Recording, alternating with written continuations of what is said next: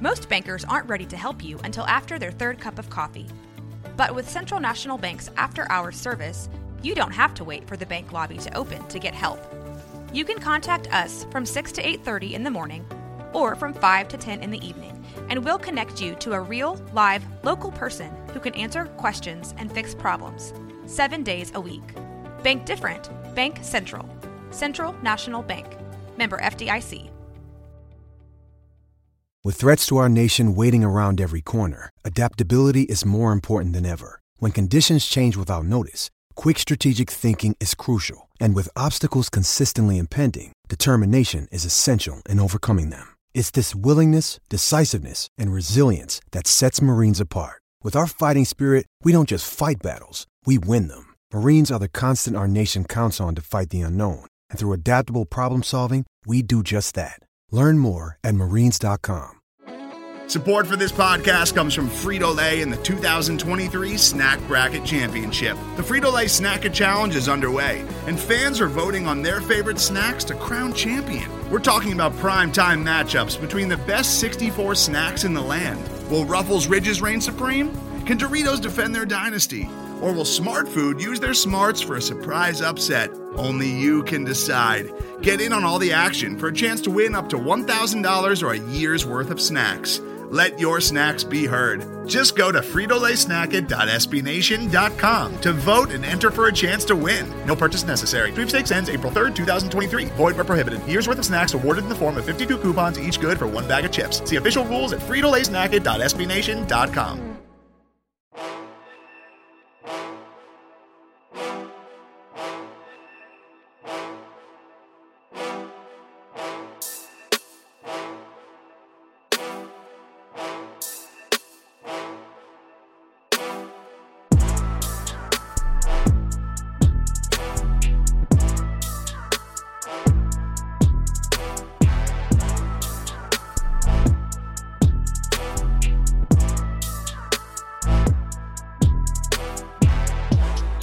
welcome once again to your absolutely favorite Portland Trailblazers podcast. And if it isn't, we don't want to hear about it. We we hope that we are uh, among your favorites anyway. I'm Dave Deckard here with Marlow Ferguson with Dave and Marlow, episode six. I will have all of you know that since this partnership got together, the Blazers have been doing pretty well. And I think there's clearly some cause and effect there. So, you know, let's get the word out, up the readership, give credit where credit is due. Uh, Marlow, congratulations for personally turning around the fortunes of the franchise. Hey, it was hard, but somebody had to do it. so, since last time we talked, the Blazers, of course, are two and one because that's what you said would happen. Uh, they beat the Pelicans, and then they lost to Dallas, and then uh, they had San Antonio with a little rougher of a game, perhaps than it could have been, but they they squeak out the win. Uh, let's start with New Orleans, if you would. I don't know if you remember that; it's a week back, but uh, no Damian Lillard.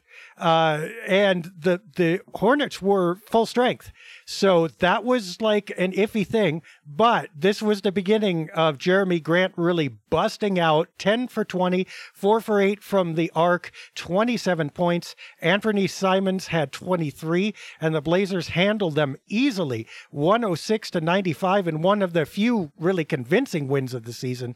Uh, what did you pull coming from that, or did it surprise you that they did that?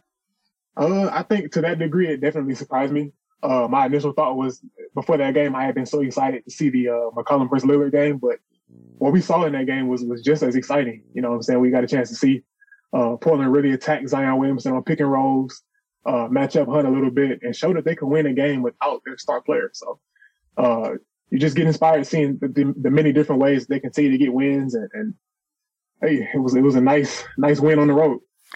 Nothing short of that. Yeah, a couple things came out for me. First of all, again, Anfernee Simons, 23 points. Now, granted, he shot 5 of 18, but he was 5 of 13 from the arc, 8 of 8 for free throws.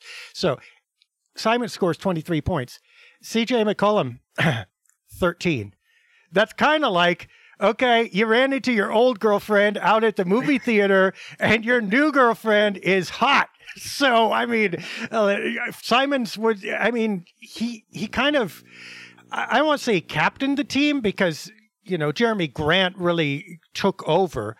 but Simons did facilitate, and Simons, he's got okay, he's got this thing right that I haven't seen before, uh, because last year obviously he was focused. He he was the focus of the team. So when he hit the floor, he was taking all the shots. With Lillard out, he could easily be doing that this year. He's not. He he let Grant take over. He helped. He he hit his catch and shoot shots. I loved it. I'll tell you what, he's he's sort of becoming one of the great uh, ice and veins kind of scorers. You know what I'm saying? I was looking at a game from from uh, Memphis a couple weeks back, and he hit one three, and I was like, "Watch this, he's about to get hot." Um, and so just just seeing that, uh, another big thing from that game is that that was the first game the Blazers played this year in which they did not commit more than ten turnovers. Um, so that was an awesome sight too. But just on Simons, you look at the uh, it also introduced a different thought. Just looking at how he's struggled in the first quarters of games, and then started heated up later. Um, and I wrote about that a little bit in the recap. But he's he's that'll probably be one of the big next steps of his his maturity and his continuing his continuing to progress.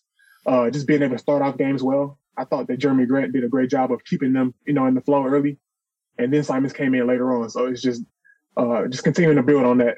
I think is a big thing. Yeah, I mean turnovers. Obviously, that's another concern. Like if if Lillard's out, and you got Simons and you got Hart and you got a cobbled together a lineup a little bit, you expect the turnover turnovers to go up. He took care of the ball really well. I mean, he had he had one turnover that game.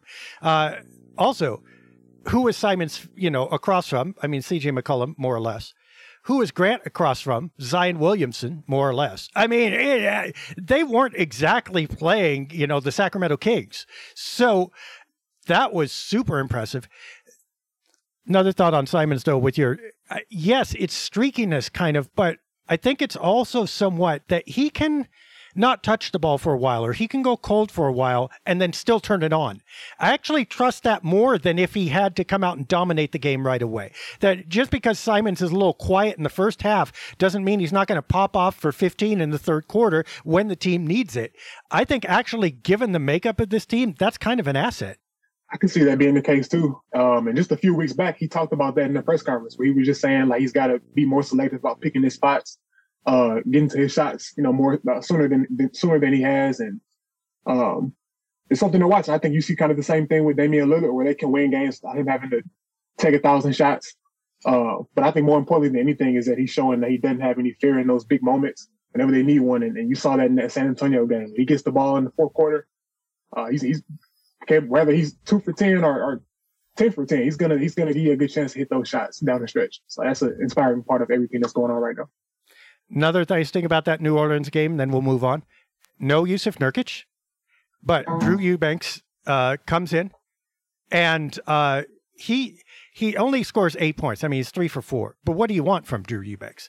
He gets eight rebounds, commits zero turnovers. He's plus 18 for the game, which I hate single game plus minus as a stat, but it's, you know, it's, the whole starting lineup was positive, and Eubanks was right there with them, right? So, like, I'm not going to say the Blazers didn't miss a beat, but Drew's Drew's not bad. Drew knows what he's doing there. And when you consider that he was waived, he was cut last year by San Antonio, and zero people, if you were playing, you know, NBA 2K23 and holding a draft, he's never picked. He's never. I mean, he's he's off there in the you know third or fourth, uh, you know, sub league there where you're scrapping for anybody who's six foot eight or over. Look at what he's doing: stepping in, starting, winning. And it's funny you bring him up because I was thinking sort of this exact thing yesterday when they played the Spurs uh, with the hot girlfriend and whatnot. He's playing against his old team, and I think guys always get a little bit more juice with that. You saw that with uh, with Josh Hart against the Pelicans, the way he came out in that game. And Eubanks, I think he's making this this front court situation a, a lot more interesting. Because if you look at yesterday, he got the bulk of the fourth quarter minutes. Uh, Jusuf Nurkic, we're looking at a situation now where he's he only played 15 minutes yesterday. He was a minus 21. Uh, in those games, Eubank, Eubanks was a, I think, a plus 28 and 33 minutes. So we're seeing an impact player, you know, sort of fitting into this role in a, in a, a very, very formidable way at this point in time. Also, credit, by the way, to Portland's system that Eubanks can step in. Now, again, is Nurkic the focal point? Not much, right? So, I mean, the uh, the job description isn't huge there, but still, okay. You got to be able to set screens and get to the hoop, right? And get yourself open. Otherwise, they're going to cut off the guards, right? You've got to be able to rebound.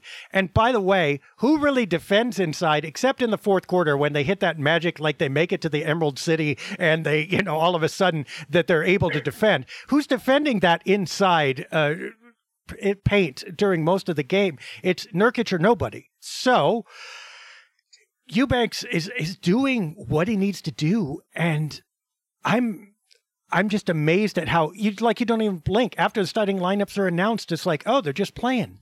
Yeah, he's he's just been inspiring to watch. You know, he's a guy that knows exactly knows exactly what to do. He knows his role. Um, he had a play yesterday that I thought was I thought maybe was the play of the game, one of the plays of the game where he ran that uh, pick and roll with Lillard and the Spurs were kind of expecting it. He just took off in the other direction. And uh, it was kind of poetic to see that because that entire game, Jakob Poeltl had looked like like Wilt Chamberlain. He was blowing off, blowing guys off the dribble, hitting floaters. So it was kind of nice to see that kind of switch up a little bit there. Um, and he ended up corralling the pass, got an and one, and, and I don't think the Blazers trailed after that play. So it was a really telling play in that game. And he, he continues to make just memorable plays each night. Yeah, it's awesome. Okay, so moving on to Dallas. 117, 112 loss. Lillard comes back, scores 29 with 12 assists. Now, he had five turnovers. He looked a little bit shaky and rusty, but uh, stats that, that stand out to me those 12 assists, also 15 of 17 from the foul line. Can we stop and talk for a minute about that? First of all, about Lillard's passing game. Because I think this year, I'm not saying this is his best. I think he, I think there were more open passes in past offenses. I mean, because they were easier. Okay, look, you're going to hit Nicola Batum in the corner. It's not very hard. And or Al-Farouq Aminu in the other corner. That avenue is always open. So I think his passing game was easier at one point. But given the newness of the team and adapting to the system, I think it's really remarkable how Lillard has been distributing the ball. Yeah, I would I would agree with that too. Um, and he's he's always been a guy that's made difficult passes. You know, he's running pick and rolls, driving right, slinging it to the to left side corner. And I think that's a, a, really big thing with this year's team, just in terms of them being there. Right now, they're they're ranked as the uh, second most accurate team on, on catch and shoot attempts, catch and shoot three pointers. So his his ability to continue to draw attention and get those guys open, I think, is a, a really big thing. And he said something um, yesterday in his press conference about how this Blazers team can't uh, can't afford to keep flipping the switch and trying to turn it on late. I think they can because they've got guys that can hit shots. You see one shot go in, it's it's you know a second one might be coming. So it, it's kind of inspiring this year to see him not have to do the, the whole hero ball thing every night, um, and and find guys that uh, can can take the pressure off of my offense and help him become a better defender, which we saw against San Antonio. So. They got. We'll go to Simons for a second uh, Simons was the third leading scorer in that game with only 24 points. Now, did you think you'd see the day where, oh, guy scored 24? I mean, that's, you know, uh, whatever. It's an off night for him. What the heck? just awesome to think about. And Lillard, he talked a little bit about, um, I remember in, in the offseason, he did a, a, a podcast with uh, Shannon Sharpe from Club Shay and he was basically saying that, like, this year's version of him would be the, the best one yet. And it was fun to think about because we've seen some, some great versions of Damian Lillard. But you, you think about what that might mean. That might mean more hero ball, more contested shots. So him having to not be able to kind of delve into that part of his game, I think is, is, is very inspiring. And this team has seven different players averaging, I think, seven seven or more points. Um, and just, just continue to go down the line and, and there's just there's a lot less pressure on him this year. So it's kind of exciting to see that part of it too. Right. And Simons again has another three point barrage there, five for 11. Uh, really, I think his shot at this point, now it was last year, it has been, that's what's really been special about him. He's been like quick release three pointer and shooting above 40%, right? But often that goes down with volume and more responsibility. And it, it hasn't for Simons. I mean, I don't know. I'd have to look up his actual percentage, but it seems to me anecdotally, you trust Anfernee Simons, period right? I mean, just if he's got the ball at the arc, he's got the green light, right? Absolutely. I, I, I see no arguments there with that. Not at all. So he is, uh, let's see, looks like 37.6% from the arc. So it's down just slightly. But, you know, hey, still, I mean, hard to. Uh, hard, hard to argue with that percentage. It's 38% is still really good. The other guy in uh, the Dallas game Uh, here he comes again. Jerami Grant, 37 points, 13 for 22 shooting, and 5 for 9 from the three point arc. Uh, okay, I think we knew Jerami Grant could score if he wanted to. Did you think he could score with this volume and this efficiency that he's been doing the last few games? I think he's looked like an absolute all star as of late. Um, and that little quick release three pointer, it, it, it, never gets old. He doesn't even bring it down together; he just lets it fly. Um, and it kind of reminds me of something that I was listening to with uh, JJ Redick's "Oh Man the Three podcast. They were basically saying that uh, in Denver he was kind of underutilized, in Detroit he was kind of overutilized. So now he's in a situation in Portland where they got they put him in the right spots, allowing him to take shots that aren't so difficult, not putting too much pressure on him, and it's it's been great. And I was able to dig up a, a stat that kind of kind of correlates with that a little bit.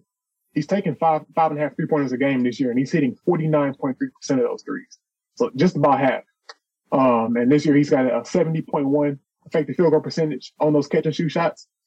Um, so him and Anfernee Simons are both two guys that are in that top 14 right now in terms of catch and shoot shots. That's made the Blazers a great team as far as that goes. Yeah. So a little bit of everything right now from him. Do you think that can keep up? Do you think uh, it won't stay that high, right? He'll still be good, yeah. I bet, but it can't be. That's like alien numbers. That's like that's some Stephen Curry numbers there. I think that yeah, he's going to be due for a little bit of regression there, but I don't think it's going to be to a point where it's it's uh it's hurting his team. And then when he's doing on the other end, it makes up for it too. Like Jason Quick and the Athletic, they wrote an article about um about Grant and and uh, Grant and Lillard's kind of partnership, and he's basically saying that Grant is being described as, as everybody's favorite guy. So I think all of that makes for a, a great story arc in terms of when you start negotiating that new deal for him. And, and uh, it's a ringing endorsement. So I, I, I'm looking forward to seeing how he continues to just build on that on both ends of the floor. Yeah, shooting to be a thirty million dollar man here, probably. Uh, that that's a discussion for another day. That will be fun. Uh, but the Blazers lose this. Uh, Spencer Dinwiddie scores 20 on 7 11 shooting, 6 or 8 from the three point arc, into, including a late barrage, which really put the game away for Dallas. I mean, the late barrage you chalk up, but they weren't really guarding guards very well in this game. Luka Doncic, 13 for 22, 42 points, 13 rebounds, 10 assists. It's uh, Hurricane Luka, you just weren't going to stop that. That dude is amazing to watch, whether he's passing it, facilitating, scoring, whatever it is. But the reason why I don't really uh, feel too bad about that game, other than it being, you know, the last game of a, a six game road trip, um, the Mavericks shot 33% on 43 three pointers, but they hit 56% in the fourth quarter. So it just shows you if you get hot at the right time, you can you can do some damage. And you know, with all due respect to Spencer Dinwiddie and those guys, I don't think that he's going to have a a four quarter explosion like that every single night. They were a postseason game. I think you feel pretty much better about that. And then the Blazers didn't have Just, Justice Winslow in that game, didn't have Nurkic, fought back down from 16. So just a lot of different variables. And when you get into a, a postseason series, I think you feel better about that, having rest days, having multiple guys back. And, and uh, so it's not something that I think is too too concerning at this point in time. Doncic is like I, God, he's funny to watch. I mean, because he steps on the court and, you know, forgive me, but I mean, he's kind of a chonk. I mean, not entirely, but he's like, he's thicker. He's thick with two C's, you know. He's not that kind of lean athletic. And you're going, okay, well, what's what's this guy doing? I mean, if, if he were a power forward with that physique and six foot eight, you'd go, okay, you know, I, I've seen that. He's just, uh, dude, like, you're going like, that's doing that? Uh, but uh, I, th- I think he's fun to watch. I mean, what do you think of Luka? What's your what's your take on him? What, what, how do you see his game? Um, other than the foul complaining, you know, he's he's top five to me in terms of just players to watch. Just just so fun because he's a guy that you can kind of relate to. He's not a guy that's going to blow by you with speed. Not a lot of brute strength there. He's just technique, footwork, and and just incredible balance on his shots. And it kind of reminds me of like a Paul Pierce kind of situation where he can just get to any spot on the floor. Uh, fourth quarter, you know it's coming. So that would be one of the, I don't think that I would want to deal with the Mavericks in the, in the postseason. You know, they were able to match up just because of the fact he can score in so many different ways. Um, but he's a top five, I think, most fun player to watch in the league, you know, bar none at this point in time. Yeah. I mean, does he make Dallas? I mean, obviously he, he makes them better. There's no doubt about that. He's an MVP candidate. Can he make Dallas into a contender I don't want to say on his own. It's never on your own, but you know, without like another bona fide star, is he is he going to be that good that he can carry them like Nowitzki did, pretty close to the promised land? With this roster, uh, as it's currently iterated, I don't really think so. I don't think that you can win a championship with uh, Spencer Dinwiddie as your second best player. He's a great player, don't get me wrong, but I think you just need like another all star kind of player. We've seen this kind of thing play out with with Damian Lillard. You know, you got to play hero ball. Kind of gets exhausting, teams know where the ball's going. So uh, it would be hard for me to say that, but I think he's doing a lot of different things to sort of get himself in position to do that. Um, and, and just thinking about last year in that uh, series against Phoenix, they were kind of targeting him a little bit on those pick and rolls, and then a couple of games later, he's able to respond and, and show that he's not going to be picked apart. So just those little things that he's doing to continue to progress, I think gives him a chance. But uh, if there were ever a year to do it, I think it might be this year because the Western Conference feels more wide open than normal. So, but I don't, I can't see that being the case. Today's episode is brought to you by Cars.com. With over 2 million vehicles and 50,000 more added every day, Cars.com will match you with the perfect car for you, your budget, your life, your style. And if you're ready to say goodbye to your current car, Cars.com will get you an instant offer to cash it in. Just start by entering your license plate and get matched with a local dealer who will write you the check. So whether you're looking to buy or sell, just go to cars.com. It's magical. Yep. Yeah, I mean, eh, yeah, you're right. It's too tough, right? It'll be interesting to see whether Dallas can build around him or what happens if they don't. But he's such. Th- there's a thing with those oddball players, though. I don't think he'd be hard at all to trade. That would be stupid to say. But there's always some weirdness, right? Like, who do you move him to where it's going to be better?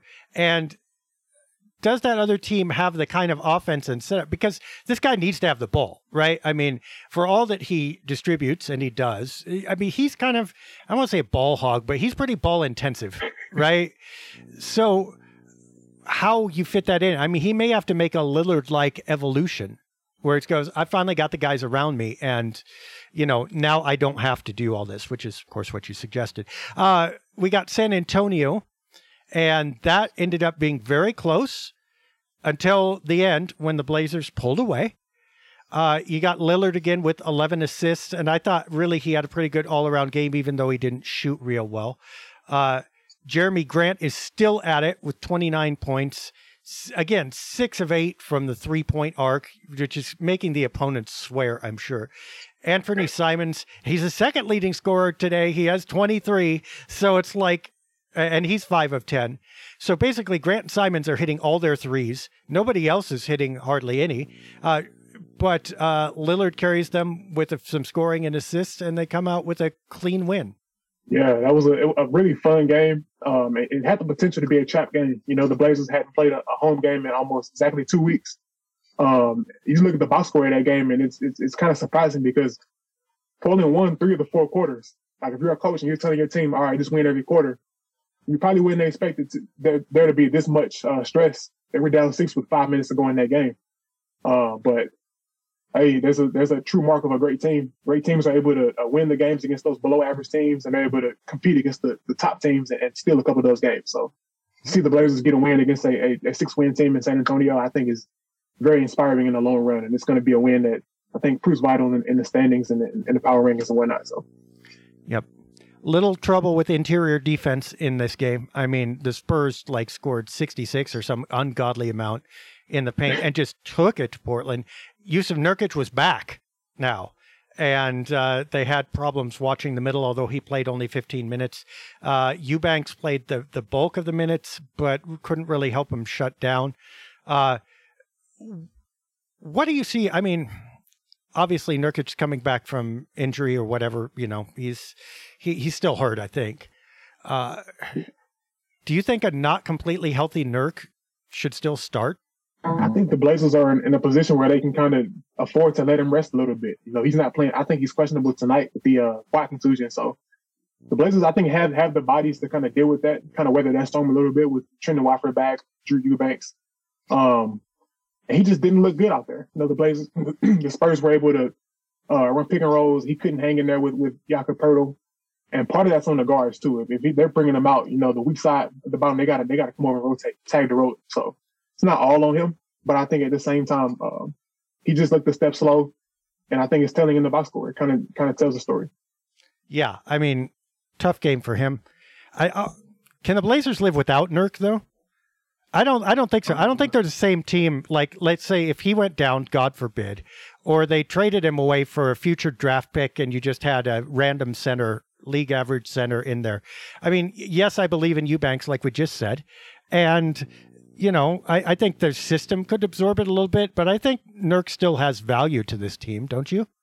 Absolutely, absolutely. He's a he's a, a, a fine player. I think is the biggest thing you can say. And there there are going to be certain matchups that they have that his his play style and the way you use him is gonna is gonna lead to wins. So you're playing a slow paced game, you want to have that that opportunity to dish it down in the low block, give him a chance to score.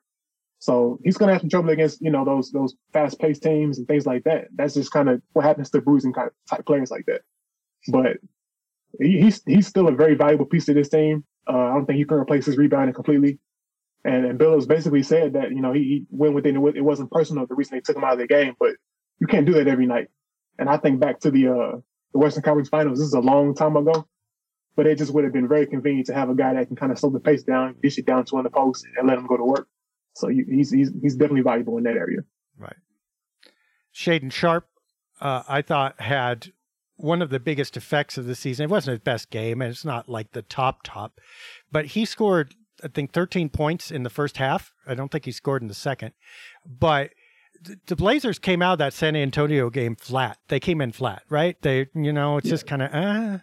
And then all of a sudden, Sharpe comes in and like cuts through all that like a knife. And I was kind of excited by that, not because I'm, I mean, nobody gets used to Shaedon Sharpe, but you expect, okay, they're going to be fireworks potentially there. But the fact that he literally was like a shot of adrenaline to them that that's a nice role for him right now, and I thought that was pretty cool. Yeah, it's definitely a lot of fun, and it makes me think back to what Billups said in, in his press conference too. He basically told the starters, "Hey, we've got to be better." Like you wouldn't think it, but this was just the second time this year that the uh, Blazers second unit outscored the reserves, and it's come as no surprise they're two and zero oh in those games. So, uh, just it's kind of fun to think about every night. You never know what you're going to get out of this team.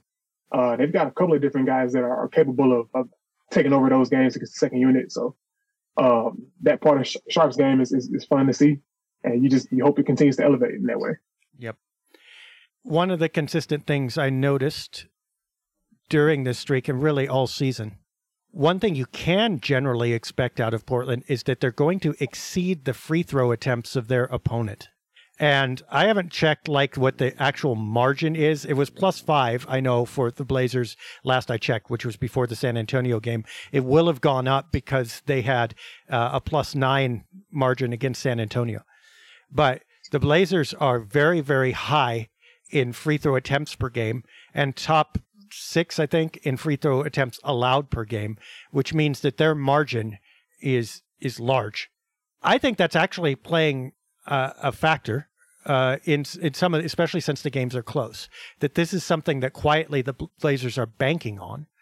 Um, I can see part of it because they are making more of an effort to go inside, but I think they are making less of an effort to go inside now than they were at the beginning of the season. Do you think that free throw margin is an aberration is is going to like normalize out? Do you think it's part of how they play and do you think it's important? I think it's a part of how they play you know, we've seen this year they've been a lot smarter and a lot more selective about when they shoot three pointers. Um, and it, it's, it's helped them out tremendously. You, you think about that uh, Pelicans game, they shot 37% in the first half of that game or whatever it was. And they were only down by five or six because they were able to get to the line. They were able to get stops. So I think these are our principal tenets that are sustainable the way they want to play. And I feel better about them doing this and making a deep playoff run than I would in terms of them shooting three pointers and doing it. So um, I think you feel good about it. I think it's something that you know may have a little bit of regression, but similar to Jerami Grant shooting. But I think you can you can you can live with this. Mm-hmm. The Blazers, by the way, are second in the league in free throw attempts per field goal attempt, only trailing the Detroit Pistons. So, and they're they're they're a close second, pretty much. There's as much distance between them and Detroit as there is between them and Dallas, who is third. So, it's uh it's it's a, it's a big it's a big advantage, I think, and especially on those nights when the shooting is off. I mean, look again. Damian Lillard is case A, right? Because his shooting has not been good since he's been back. He's shooting like you know thirty three, maybe thirty five percent.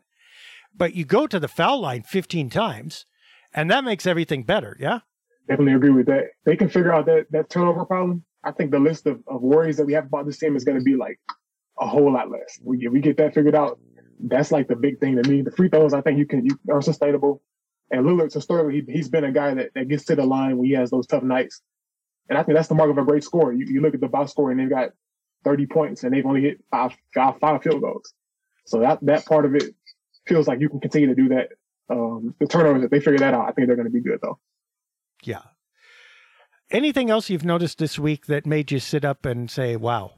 Mm, just the, the, the versatility in which they're winning games, I think is fun. Um, like I know on the turnovers, they're they're, they're four and four when they have the uh, more turnovers than their opponent, so they're still managing to survive it. Uh, we've seen them win games with guys in and out of the lineups, which you know that can affect chemistry. This team is still very new together; they haven't played a lot of games together, but the fact that they're able to win regardless of who's on the floor, um, that's something you can build on too. So I think that's a big thing that's kind of stood out to me this week. Yeah, I'd agree that that they've come together with different ways to win, which is I think that I mean that's built into this lineup, right? This is literally the change. Like what was it last year uh, and the years before? Okay, it's going to be Damian Lillard, it's going to be C.J. McCollum or bust, and you get the occasional game by Nurkic or somebody else, but that was a side effect. This year, who knows how they're going to win? All you know is like at least two out of those big three are probably going to pop off for a lot of points, and if the third one does too, God help you, right? Uh, but even if the third one doesn't, you're still going to be in the game because they're hustling, playing defense, and uh, also, by the way, they have some potential bench scorers to make it up. So I, it's not that I don't see weaknesses in this team. Uh, interior defense, obviously, turnovers you mentioned. I think this team can get distracted sometimes, and the defensive effort lapses sometimes. Not as much as in years past, but it's still a little spotty, right? But despite those weaknesses, there's just enough. It's like playing war.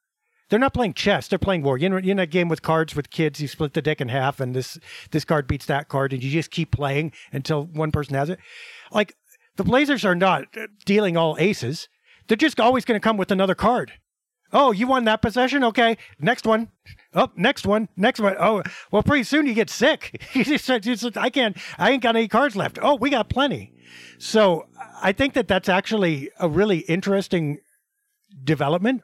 And I think actually it, I don't have a lot of doubts about them sustaining this as long as they stay healthy. I think they, I don't know that they can go 10 and 4 for the rest of the season and keep that average, but as long as they stay healthy, I think they're going to be all right. And to continue with your uh, card analogy, I thought that they put a wild card yesterday with, with Damian Lillard fourth quarter with his defense they were talking about uh, Chauncey Billups kind of went into the huddle and he was asking like, "Who's going to guard Devin Vassell?" Lillard was like, "I got it, I got it, I'll take it." And I think you like to see your star kind of relish that challenge, take on that. And I thought his block, um, I think it was on Keita Bates-Johnson in the yeah, post. Yeah, yep. Yeah, he's he's always been a good post defender, but just being able to see that was that was a game changer that play. So that was foul. That was nasty.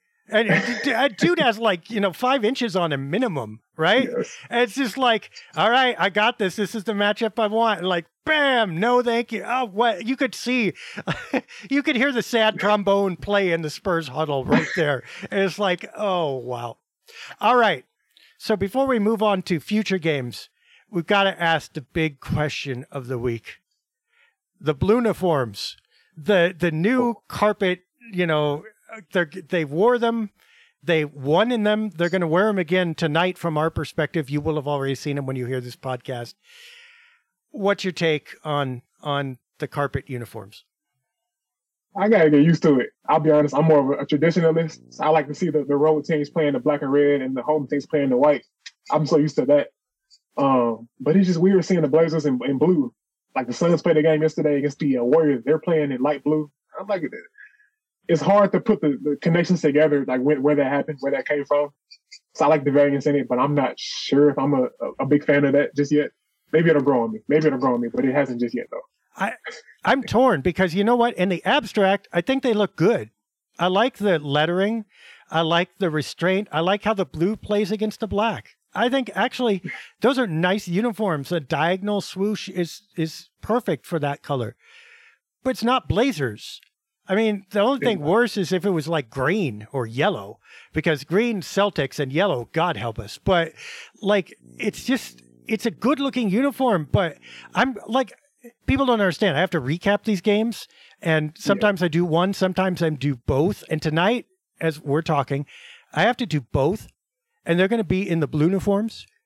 And every time I look up, I have to track which team is which. It literally takes me like half a second to go, okay, that's the Blazers. And usually I'm looking up and I'm seeing plays and players.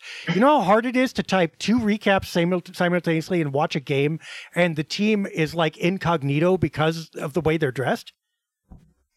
It's got to be tough. I think if they're going to do that, they have to do it when they're playing a team that wears like completely opposite. Like if you if you wear the blue uniforms, make sure you're playing like the uh, the Celtics, something something like that, where you can tell the difference.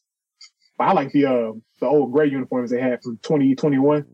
They were saying like the old printer uniforms. You know what I'm yeah, talking about? Yeah. I love I love those. Those are my favorite uniforms. I think recently.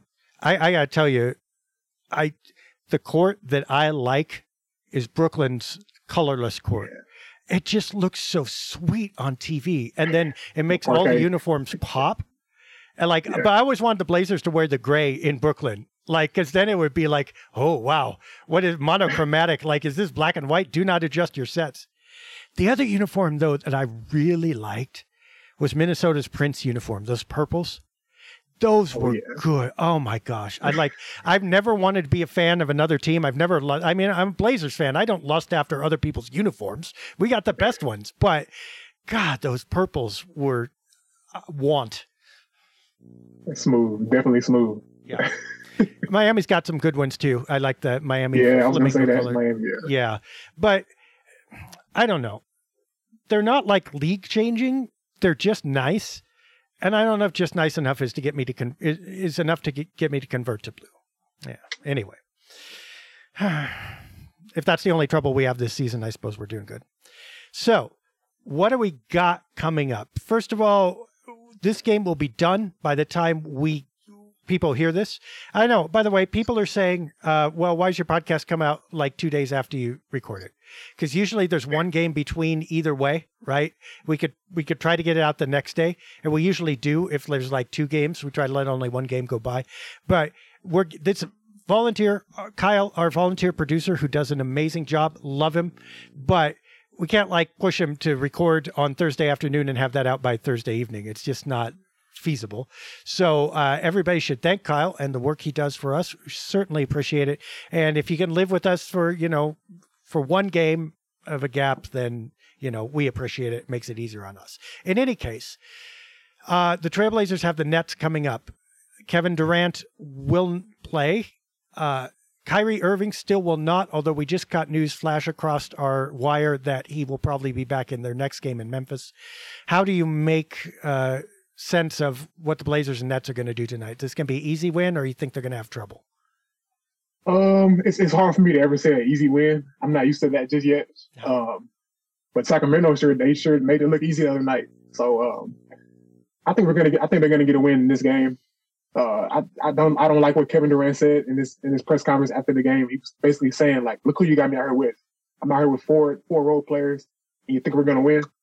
Like it's just not something that you hear a, a star player say often, especially publicly like that. So I don't know. I don't think that uh, Brooklyn's locker room situation is is all that it should be right now. So I think the Blazers are going to be able to get this win here, especially being back home too. So so let's hold on that for a second, too, because that's almost in contrast to an interview that he gave. And I don't have it pulled up. Uh, I can check it while you talk. But so he said, Well, I made my trade request because the coach wasn't pushing us hard enough as a team. And I like the team I was with. I just wanted to be kind of coached more and pushed more and make me do more drills, and then we'll be okay. So wait a minute. You either like the team and just want it drilled harder, or you don't like the team because it's no good even when you are drilled harder. Uh, what's what's the story with? What do you make of what's going on with Durant there? It's just a, a weird situation all around. Um, I remember the trade requests in the summer.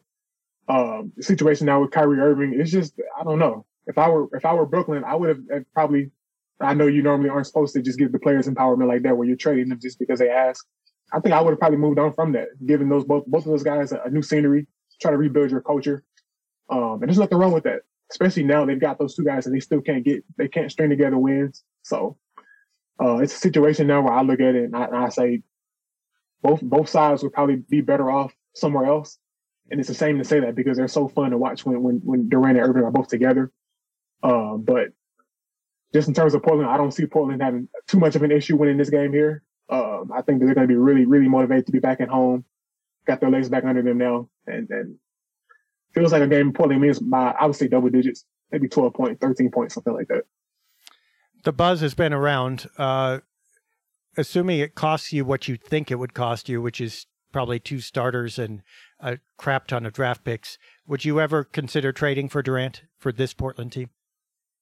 Um, I'm like I'm like 50-50 on that because of just you'd have to give up so much to get him. You know what I'm saying? And, and it, would be a, a short term rental. I think Kevin Durant is kind of being viewed now as a, a what do they call it? A uh, the, the, hired the hired uh, mercenary, the hired mercenary where he comes in and he, he wins your championship and he goes on to the next team. I think with Portland, you want to see something more long term, and I think you like what you see with Shaedon Sharpe and and and just the locker room dynamic of these guys, how much they they sort of appreciate playing together, and bringing in a guy like that, kind of kind of threatens that a little bit. So I don't know if you feel like you're in win now mode, you, maybe you give it a shot. I think you can see both sides of that perspective, but um, you just had to give up so much that I'd be kind of on the fence about it though. Yeah, and right now you have Dame and the kids, right? I mean, nobody yeah. significant is above 28 at this point except for Lillard if you do that, you're going to trade a 28 year old and a 23 year old for Kevin Durant, who's even older than Dame, right? So yeah. now you're you can't get out of win now mode. I mean, frankly speaking, like if this all went to heck, all the Blazers would have to do is move Lillard, and they've already rebuilt. Right. I'm not saying that that's a smart move. I'm not saying that they're better, but whatever you move Lillard for, you go, well, we get a new chance with, assuming they re-sign Jerami Grant and they have Anfernee Simons, they have Shaedon Sharpe, right? if they trade for Durant, now you've just you've split the team really. You have Durant and Lillard who are hugely paid. You're not going to be able to trade Durant uh, for a ton because you just paid a ton for him and it didn't work out, right? And also, uh, you you're never going to be able to trade both of them for any you know for equal value. So. You, you've put yourself in a potential course that dead ends pretty quickly and doesn't end up uh, with you know, without it's got to have the result that you want. And I don't know. I mean, Durant still Durant. He scores 30. Yeah. But dang, I don't know. I still don't know if that's a guaranteed title at this point. Four years ago, Durant, yes, right? Oh, you do yeah. that all day, oh, yeah. right? But not this one. All right. So you'll have uh, Brooklyn. Then you have Utah, battle of young upstarts, except for Utah's been slumping. As we speak, they've lost three in a row and they play Phoenix next. Uh, so and they're going to be on the second day of a back to back too.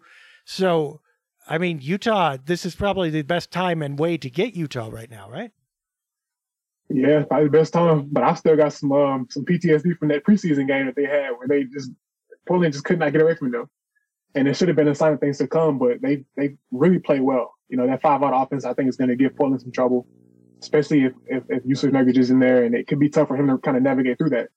Um, but I think Portland's going to have some juice for this game too, because if you look at the standings, Portland, Utah, and, and Phoenix are the three teams that are kind of jostling for that top spot. So it could be a nice way to send a message. And Portland's already eight and three against the West this year, mm-hmm. and they've got some some great wins that I think are going to you know prove vital when they look at the tiebreakers later in the year. And this would be a great chance to add another one to that. So it's a brilliant point. I mean, look, you're not you're this is a piggy bank still. You're not making big Bitcoin deposits, or that's a bad example now, but you know, you're not making huge paycheck deposits into your banking account with these early wins, but you're putting nickels in the piggy bank for those tiebreakers later, right? And when it comes time to to buy that seed, if you tie, then all of a sudden you got the bigger piggy bank, you're good. So I like that outlook. Uh, yeah, Utah, I think Utah's going to be tougher than people think, especially since Portland doesn't have the streak ahead, step on your neck, finish you off mentality at this point. Yeah. I think they should probably be able to win it. But then one day rest and you're in Milwaukee. And oh boy, that's a tough challenge. And then one day rest after that, and you're in Cleveland. Now, Cleveland's also been slumping like Utah, but that's still not an easy get. So you have a couple of winnable games and then a couple of really tough ones. Yeah, we can brag a little bit here about how we predicted this this these records over the last couple of weeks. That Cleveland game, I think, makes me kind of nervous. Uh, I thought the start of the year they were like fantastic, but ever since they came back from that California road trip, they've kind of struggled a little bit too. Uh, but you'll have a battle of two different strengths there. You're looking at Portland, their ability to get to the rim. Uh, Cleveland has one of the best rim protectors in the league, and, and Jarrett Allen and Evan Mobley. So be a fun way. It'd be a fun matchup. See how that kind of plays out. If there were a game that they were going to lose this week, and I know that's kind of stating the obvious, I think that would probably be the one they lose. Cleveland has kind of the offense to kind of match them uh, blow for blow, and the defense to kind of take away some of their strengths. So uh, it'd be fun. And I like the way that Evan Mobley and Jerami Grant kind of play that similar role where they run the zone defense with them at the top, force turnovers, uh, and get out in transition. So just a lot of a lot of fun to think about that matchup, and hopefully it's a uh, hopefully it's an NBA Finals preview, something like that that we can kind of talk about. Oh, that would be something. Oh, you heard it here first. That's Marlow. Let me stop. Let me stop. That's Marlow calling the Blazers in the NBA Finals. Well, and, and this will be interesting now that I, I don't disagree. I mean, I can't predict finals, but look at how my mind has shifted we've gone in 14 games from are the Blazers going to be any good? I think the answer is yes. Now, are the Blazers going to be great? Are the Blazers the best team in the West? Still probably not. That's going to even out. But I, I don't think we have to wait for 20 games, which is the usual mark, to say it's, it's they're all right. They're going to be all right. Okay. And they're going to be in there. Now, here's the question like, how much can they sustain it? And even more, does it translate to the playoffs? Uh, we're going to be able to talk a lot more about that, obviously, between here and there. But if there's a worry, it's that, okay, this kind of coming at you from all angles, you, you playing all the cards and hitting enough winners, you know, to, to, to get the edge. That works in the regular season. And it works for a lot of reasons. When a team can target you in the playoffs, it gets different and your weaknesses get more exposed. I think it'll be incumbent upon the Blazers to show if they can shore up some of those weaknesses between now and the trade deadline. But I also think that the ask at the trade deadline has now gone from how are you going to convert your expiring contracts into another star to, okay, who can you keep at the end of the year? And if you're not going to keep somebody, yes, you got to move them. But what specific targets for those weaknesses can you acquire? You mean as far as like players that may be able to fix that? Yeah. Or like Yeah. So like do you need another big for instance? And I'm not I'm not like we don't have to answer those. But I'm just saying shifting in mindset from damn, Blazers need another star or they're not going to make it. Well, I'm not sure that's true actually at this point. Or at least they're making the claim it's not true. Now it's like, okay, what kind of mid-range player, what kind of targeted acquisition can the Blazers get that will take them that much higher? Right? And solidify their position in the, not just getting to the postseason, but in the postseason. Yeah, it's it's it's a nice problem to have. I think you can say, especially since we weren't expecting this to kind of be the, the story arc for them at the start of the year. Um, we, we, we keep bringing it up. The first 20 games of this season were the toughest ones that they had to deal with. Now their schedule gets a little easier. Um, and like I said, I, I like the way that they've been able to win in different ways. And there's one number that kind of stands out to me when you look at the, the postseason it's a lot about matchup hunting. It's a lot about being able to get to your spots. And Portland, they had uh the last time I checked, they had two guys in, in Lillard and Simons that were both among the top ten in terms of isolation points per possession, but they weren't top twenty in like isolation frequency. So it shows they're able to get to their when they do when they do isolate, they can get to their they can get to their spots and get points, but they don't have to rely on that though. So when you get to the postseason, I think you'll see those numbers start to go up. Um, and it's a it's a nice luxury to have having a lot of guys on this team that can fulfill different roles play different spots and, and just elevate their games wherever needed. So it's a nice it's a nice problem to have, I think. Excellent. So uh, we have four games then. Let's call it Brooklyn at home, Utah at home, Milwaukee and Cleveland on the road. Two and two, three and one. What do you think? I'm gonna say two and two. I'm gonna say two and two and play it safe. okay. That would put them at twelve and six after eighteen. The final two games of the first 20 at the Knicks, at the Nets. you would hope that those could be wins. We'll talk about those next week. I mean, Brooklyn with Kyrie back, there's there's a chance that you get out superstarred, right? But let's say let's say they're both wins. That would put them, let's see, we said 12 and 6, so that would put them at 14 and 6 after the first 20. Or if they slip in Brooklyn, 13 and 7. I would say that that's acceptable. And actually, I want to get a little bolder. I'm going to go with them to actually beat Milwaukee this week. Whoa. Milwaukee's offense. Let's get a little. Yeah, let's get a little bold. Milwaukee's offense has not looked the same without Khris Middleton. I think defensively they're able to still, you know, sustain what they do. And and Giannis Antetokounmpo has played like an MVP candidate, like he always has. But I think Portland has the guys that can kind of make life difficult for him. Whether you're putting Jerami Grant on him or uh, Justice Winslow, whoever it is, you, you got some guys you can put on them and kind of kind of worry him out a little bit. Um, so I like their chances on, getting an upset there. But the Cleveland game, I think that that's one of those ones where you know you're riding a high on a winning streak, and it's kind of kind of acceptable for you lose a game there. So I'll go three and one there and, and spice it up a little bit. Let's go three and one. Wow. Okay, three and one. That would that could potentially put them at what uh, five, 15 and five after twenty. That would be okay. So we'll just talk. I like to talk boundaries. The upper limit is probably 15 and 5. You, you don't see them running the field. That's if they play out of their minds, do really well. Lower limit, we're saying, is probably 13 and 7. So that's if they play 500 over the next six. I don't think they're going to fall apart over the next six. By the way, I wouldn't be surprised if they got a slump later on an easier part of the schedule. You know, you could see this team losing five or six, just starting to look at each other and getting in their own heads because everything's worked so far. You know, they haven't really hit that. This didn't work. Oh no, what do we do? Let's fix, let's oversteer this way, oversteer that way, you know. So I'm not saying that they're going to be pristine the rest of the schedule. But dang, if we're looking at 13 and 7 as the bottom end of this first 20, uh, you take that, right? Absolutely, absolutely, because it, it still surpasses all of our expectations for where they were at the start of this year.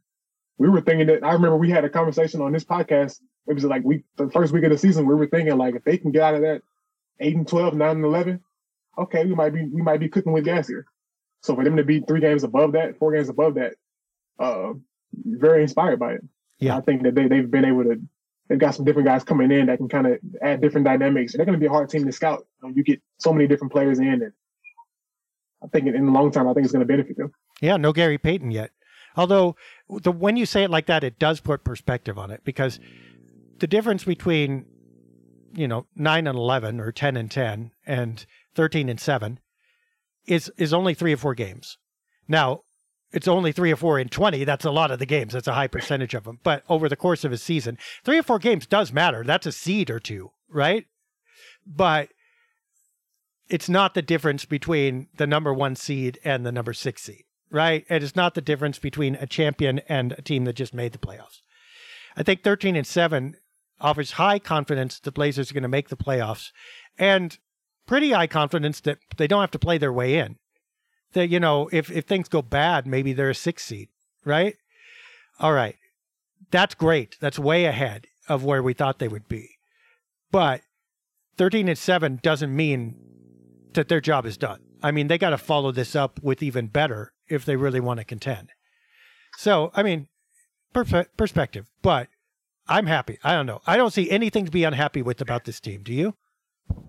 I don't, and I think it, it's it's awesome that you look at the end of that road trip. We went four and two on that road trip, and people were like, "Oh, we left we left some food on the table there. We could have won more." Um, and I think it just speaks speaks volumes to you know the the vibe and the situation here for you to go four and two on a six game road trip and still feel like you had something to give there, I think it's it's, it's an awesome feeling.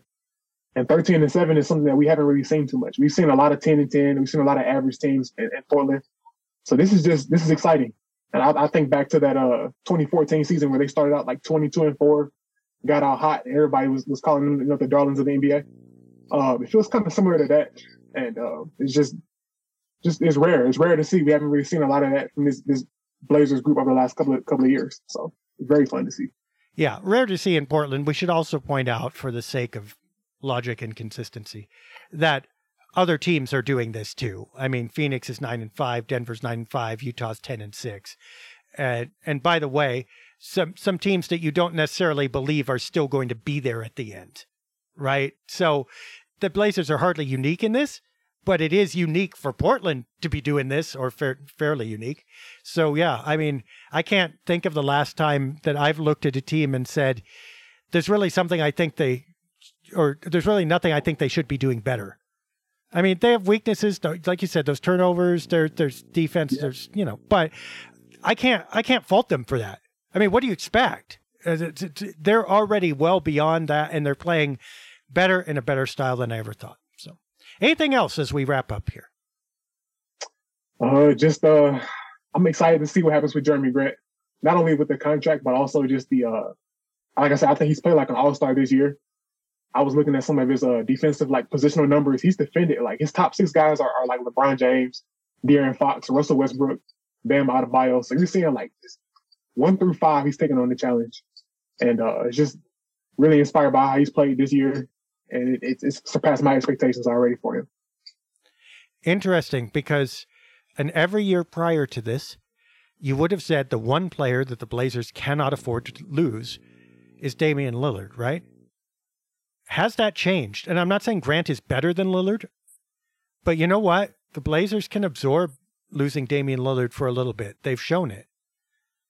Could they absorb losing Jerami Grant? I don't know.